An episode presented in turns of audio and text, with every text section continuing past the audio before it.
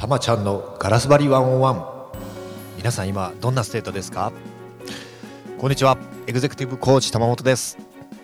今日はですね日本の幸福度についてお話しします。皆さん世界幸福度ランキングというものがあるということをご存知でしたでしょうか？あるんですね。で実はまああのその指標たるものは、まあ、いろんな角度からこう評価してるんです。えー、国民に聞ダイレクトに聞いてるものもありますし、まあ、統計上のものもありますしで最終的にこれをこう幸福度というのを出してですねランキングしてるんですけれども傾向としては、えー、北欧が、えーまあ、今年の一番はフィンランドですね、えー、で北欧が非常に高いでその次に、まあ、ヨーロッパになるんですけれども、えーまあ、僕のいたドイツベルギーはですね大体10ちょっとぐらいのところで、えー、推移してるんですね。で日本はというと皆さん何位だと思いますか？20位。5位。100位。えー、実はですね56位です。で先進国の中ではですねこれ最低ですね。最低ランクです。でまあ去年はあ62位だったので、えー、少し上昇はしてるんですけれどもでも56位というのは先進国の中で最低です、えー、やっぱりこう経済的に豊かなのになんで幸福度が低いんだろうっていうところこれがもう本当に僕の、まあ、今回、えー、出版した本のスタートなんですね。で、まあ、このランキングを、えーえー、見ずとももう体感として僕はドイツベルギーにいた時にもう体感としてありましたね。でなんだろうなこう一番辛かったのは自分があのまあ日本でこう幸福度が低い。で向こうですごくこう人生をエンジョイしてる人たちがいた、えー、自分はそれを悔しいとは思わなかったんですけれどもある時、まあ、向こうにいる間に母親がですね、えー、向こうにこう滞在に来てくれたんですね。1週間ぐらいですよ、まあ、あの遊びで来てくれたんですけど。でまあ彼女からするとねあの我々こう兄弟3人いて、えそれをこう養うので必死だったわけですけれども、まあ、いざこうみんなが社会人になってで落ち着いて、えー、まあ、海外に飛んできてくれてで泣いて喜ぶんですね、まあこまあ、こんなあの豊かなこう、ね、環境でこう見ることができて美味しい食事食べてもう最高ですと。あ、まあ、こんなことをさせていただいてありがとうみたいなね、えー、言ってくれるんですね。でふと思ったんですよ。な向こうの,、えーおまあ、あの年の、まあまあ、おじさんおばあさんですね。年のいったおじさんおばあさん。結構こうエンジョイしてるわけですよ。なんていうかこうカフェに行ってみたりとか、まあ、ゆったりとかしてですね。あのすごくエンジョイしてる感じがあります。で街並みもすごく綺麗ですし、えー、クリーンですしね。すごい住みやすいんだと思います。でまあそれを見たそのうちの母親とこのドイツのこのおじいさんおばあさん見た時にどこかやっぱり悔しさっていうのがあってですね。なんでこう同じ、えー時期に、え命を授かって生きてるんだけれどもこんな、まあ、感じなんだろうと。まあ、しょうがないですよね。日本はこう豊かじゃない時があってみんなが一斉に一生懸命頑張って経済をこう発展させたっていう歴史がありますんでその渦中にあった方は方はあまあ大変な時もあったと思うんですよね。でその時にあの原動力になってたものってやっぱりいろんなところでそのまあ掛け声的にも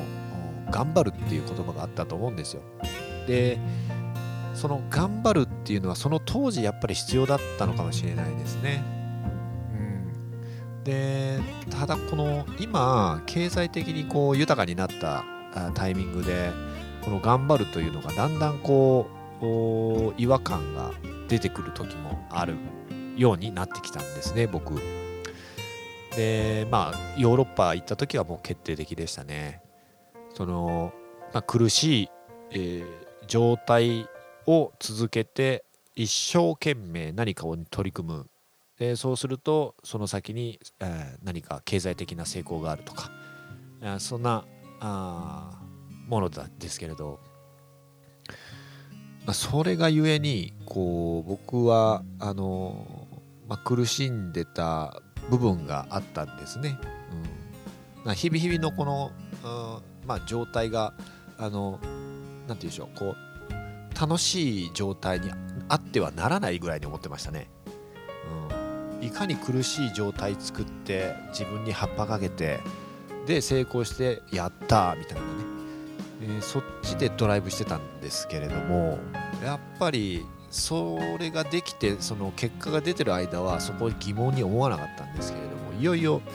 あのまあ、体調崩したりとかもう本当にあのうまくいかない時ができたりとかそういうのをこう早く気づいてる人は気づいてたのかもしれないですけど僕はその海外行ってようやく mind change がですね大きな mind change が起きましてでこの、まあ、日々日々の、うん、感情の状態 state が良ければ結果がもっとついてくるっていうそんな体験を遅ればせながらできたっていう感じですね。でこの体験をやっぱり一人で僕で抱えててはならないというふうに思ったんです。あの海外に行ける方ってやっぱり限られてて海外でお仕事するっていうのはまあさらに限られててで挙句にこうまあそういう海外赴任者って会社にこう雇われ続けがちなんですよね。でまあ海外駐在員もやっぱり2国目3国目行きたかったりとか駐在行きたかったりとか、まあ、あと海外行くとどうしても待遇も良いもんなんで民間企業とか民間のその組織にこうずっと居続ける方がやっぱり多いんじゃないかなと思うんですね。である程度それ僕があのそこからあの独立して外に出れたのはやっぱりその前にいろんなもの見てたんですよね。あの MBA の資格取るときにこうたくさんの仲間がこう、えー、会社以外の方がいっぱいいてそういう人と話しててあ僕の環境って恵まれてたなと海外で仕事できるってよかったんだとかあまあいろいろ思ってでもうふと思ったんですよねこれ僕が何かこうメッセージ発信しないと日本の幸福度変わらないんじゃないかぐらいの、あのー、勝手にしょか、まあ、あの僕結構勝手にしょう症候群っていうのがあるとすればそれなんですけど 日本をねどうにかしたいとかそういうの思っちゃうんですよね。で結局、うん、まずはあの外出ないとこのメッセージ発信できないよねっていうのがあのその時ぼやっと思ってたことですね。うん、独立して何かメッセージ発信したかった。で、まあ、結局それが本の本になってあの実現してる3年半してですね、えー、実現してるっていうのが今なんですけれど。やっぱこの幸福ってふわっとしてるので民間のこのビジネスマンとかからすると何言ってるんだ玉本と、えー、どいつからそうなったんやみたいなねあのまさに MBA のあの友人たちは、ね、あの本当にロジカルシンキングとかいうのでこう本当に左脳を使ってね1たす2は3ってもうこのロジックがせこう整然とこう整ってないとやっぱりいけないっていう世界なんでふわっとしたこういうのとか、えー、あんまりちょっと伝わりきらないかもしれないですね。なんですけれどもちょっとそれをまああのふわっとしてて説明つきにくいかもしれないけれどもまあ自分がそれをややっちゃいたいっていうなんだろうな、まあ、かっこよく言うと使命感ですね。うん、であのこれを発信してます。あの本当になので満を持してっていう感じですあの構想は2年ぐらいねあの幸福度を上げるっていうことをどうやるかみたいな、えー、構想は2年かかってますし、まあ、ただ気づきはもう10年以上前からそれを持ってたんで、うん、あの本当に満を持してっていう感じです。で日本の幸福度ってあのやっぱりあの例えばですけれども東京の満員電車とかああいうのから見ても何かこう苦しいところを強いて、まあ、それでも何か頑張って何かやるっていうそのもうここかしこにそういうものが見て取れるんですよね、うん、組織の中は特に、うん、あの我慢をするという前提で多分作ったんでしょうね、うん、ドイツであんな満員電車にあの乗らなければ会社行けないとか言うんだったら、まあ、ドイツ人はあの満員電車に乗らないで済む会社に勤めますよね。うん、やっぱり彼らはあ、まあ、無意識にその state first をやってるんですよね。うん、そういう日本も僕はそうであってほしいなって思ってます。全てがドイツ、ベルギーとか西ヨーロッパがいいっていうふうには僕は全く思ってないんですが。そこの一点に関してどうしてもこの幸せであるということを貪欲に、あの、頭に入れといてほしいなって思います。うんまあ、それだからといって、あの、何かこう安易な方に行くとかそういうことでは全くなくってお一人お一人が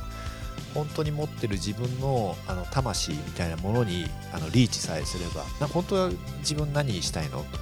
本当はあの何どういう使命持ってんのっていうところの答えが出さえすればあの本当は人人のに関わるとか、